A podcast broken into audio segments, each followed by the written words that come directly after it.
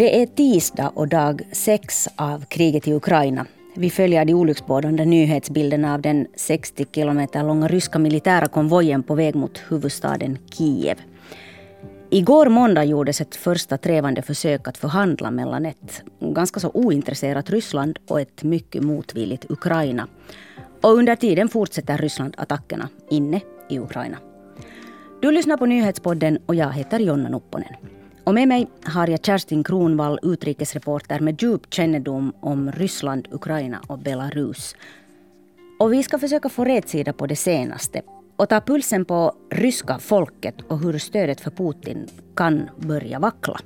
Eller kan det det? Hur ser de här tecknen ut just nu, Kerstin?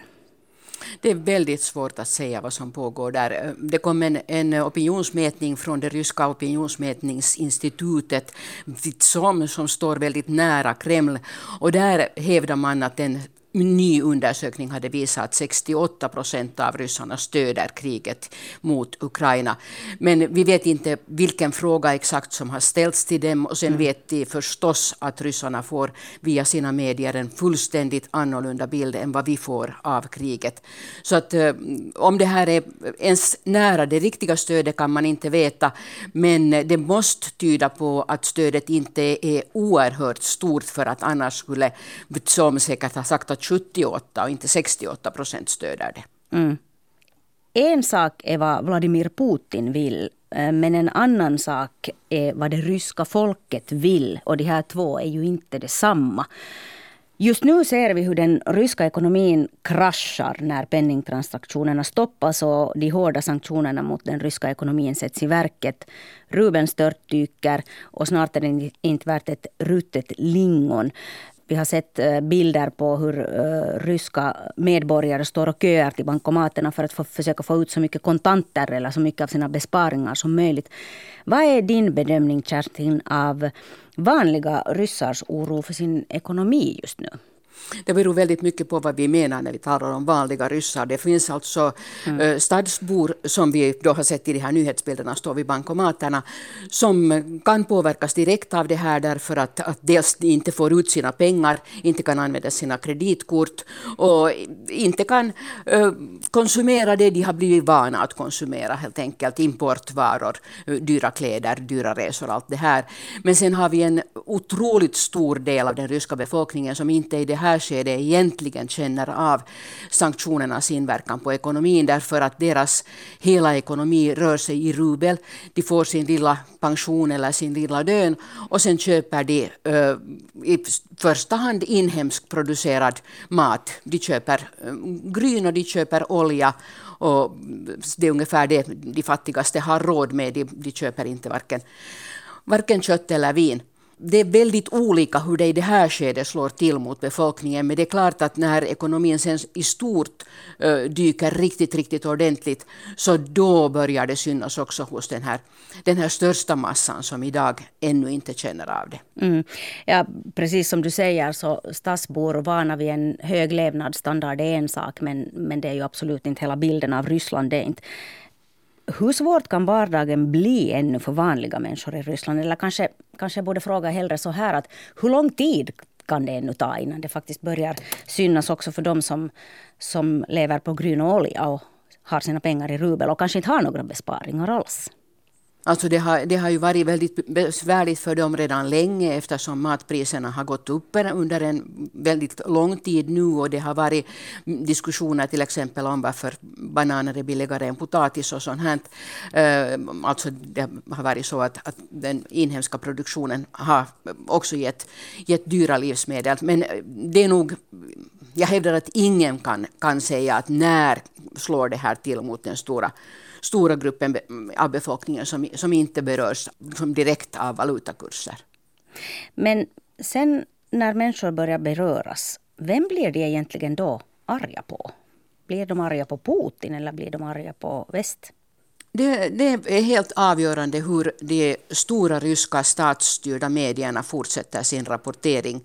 Om de fortsätter som nu vilket åtminstone hittills verkar vara ganska troligt, så då blir befolkningen i Ryssland i hög utsträckning arga på väst. och anser att det är väst som, som behandlar Ryssland illa och väst som, som förstör livet för ryssar och väst som överhuvudtaget bara vill hela Ryssland illa.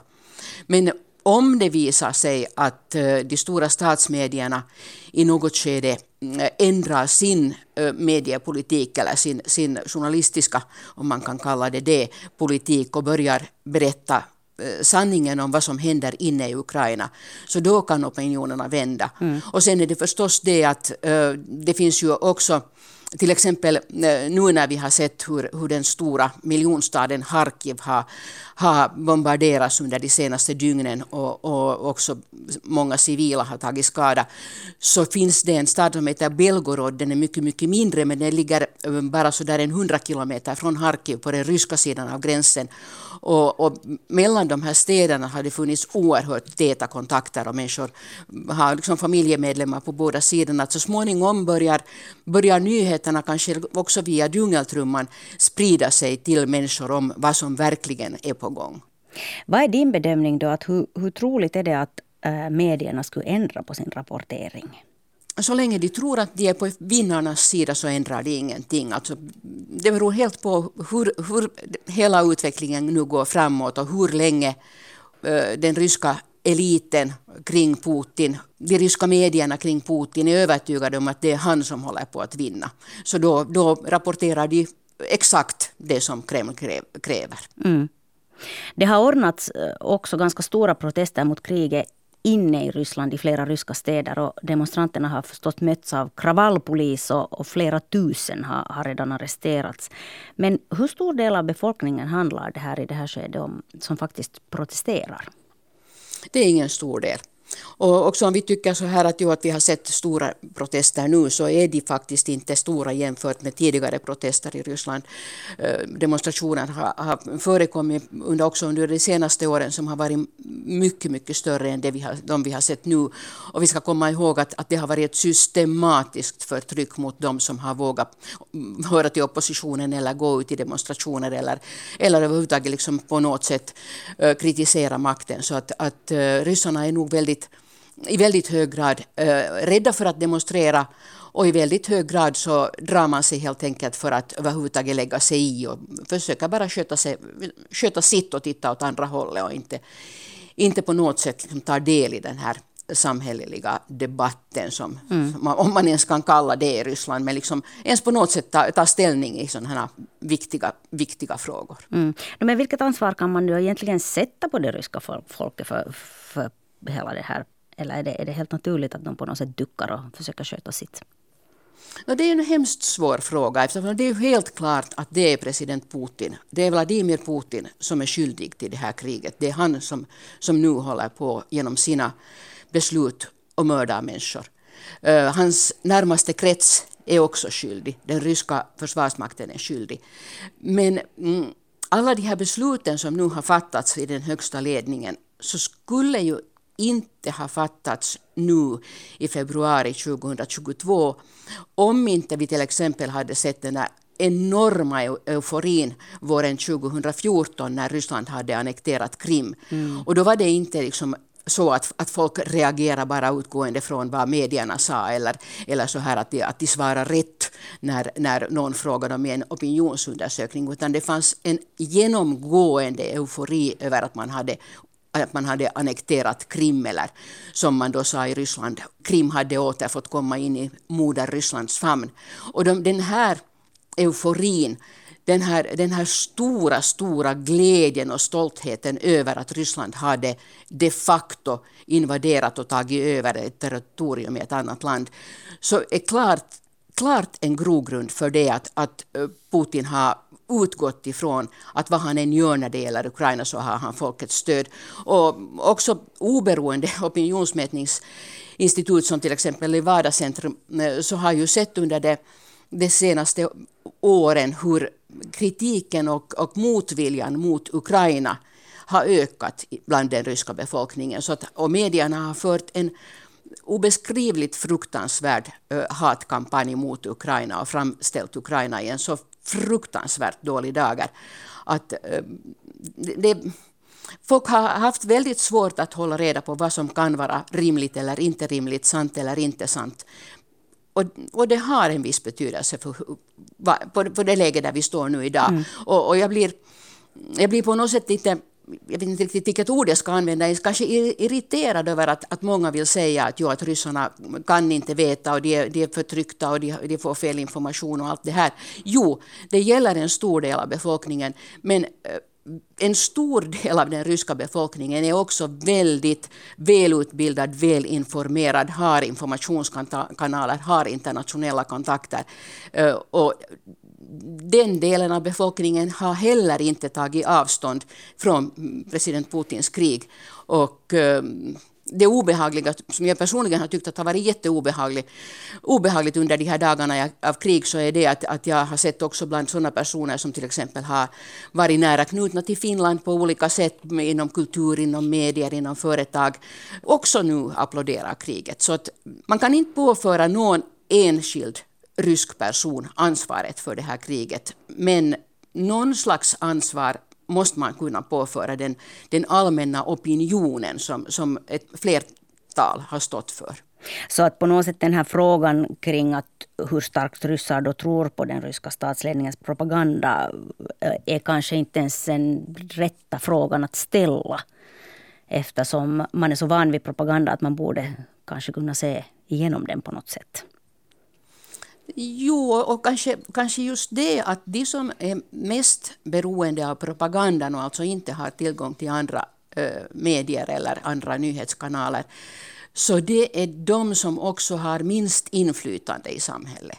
Så man måste kanske titta liksom lite mer på det, att vem har inflytande, vem har möjligheter, vem har liksom tid och råd att ta till sig annat än det som ges på de statliga tv-kanaler som syns i hela landet det är väldigt stor skillnad på den här bilden som vi gärna vill ha av den vanliga ryssen så vill vi ju gärna se som en, en gumma med huvudduk i en liten by med, med hönor och, och kanske en get på gården. Mm. Men den vanliga ryssen är lika väl en väldigt välbetald direktör på någon firma i Moskva eh, som åker på semester fem gånger i året och dyker i Röda havet och, och äter glass i New York eller vad, vad han gör. Att, att den vanliga ryssen är, är liksom inte en enda bild. Mm, mm. Just nu, som sagt, ser vi de här bilderna på att eh, ryssar står och tömmer sina bankkonton. Eh, Tågen som går till Finland är proppfulla. Folk vill lämna landet och en del eh, börjar skicka bort sina söner för att det går rykten om att unga män ska inkallas i Ryssland. Hur påverkar det här opinionen? Det påverkar helt säkert opinionen. Och det, det, inte bara det här nu att till exempel det går rykten om att unga män ska kallas in utan eh, det fruktansvärda som, som måste påverka opinionen väldigt starkt är ju det att tusentals unga män inte kommer att återvända hem. Kanske mm. inte ens äh, kommer att erkännas att de, har, att de har stupat och dödats i krig, utan, utan de kommer bara att försvinna, raderas.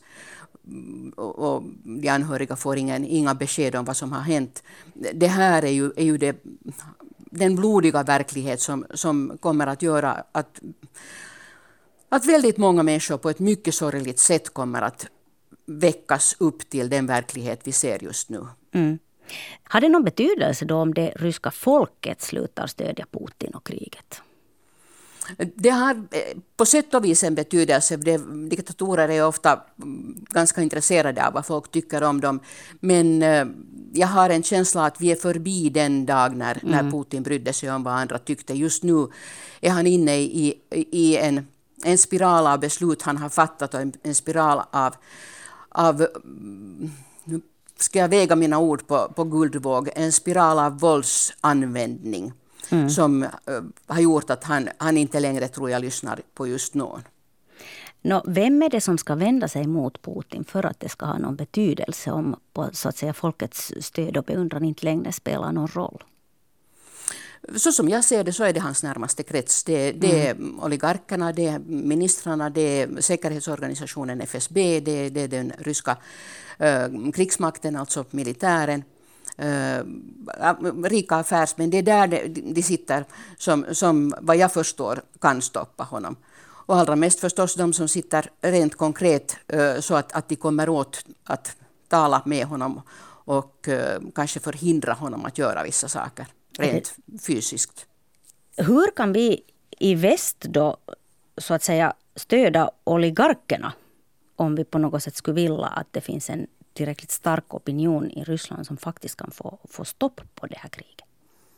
Vi kan egentligen inte stödja oligarkerna idag, men nu när vi, när vi påför vi i väst, då jag talar om, om liksom både Finland och andra liksom internationella organisationer och företag och allt sånt här.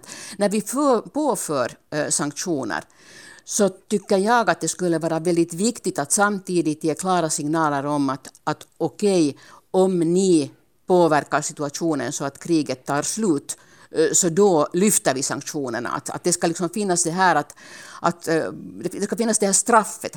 Att så länge ni är med och utför eller hjälper till att man kan utföra alla dessa illdåd, så då dömer vi er. Men när ni sätter stopp för det, så då eh, ska, ska också sanktionerna lättas. Då ska det igen liksom finnas en sån här internationell kommunikation och, och kontakter. Mm. Tack så mycket än en gång Kerstin Kronvall, journalist och Rysslandskännare för att du var med och förklarade det här för oss. Du har lyssnat på nyhetspodden från Svenska Yle och jag heter Jonna Nupponen.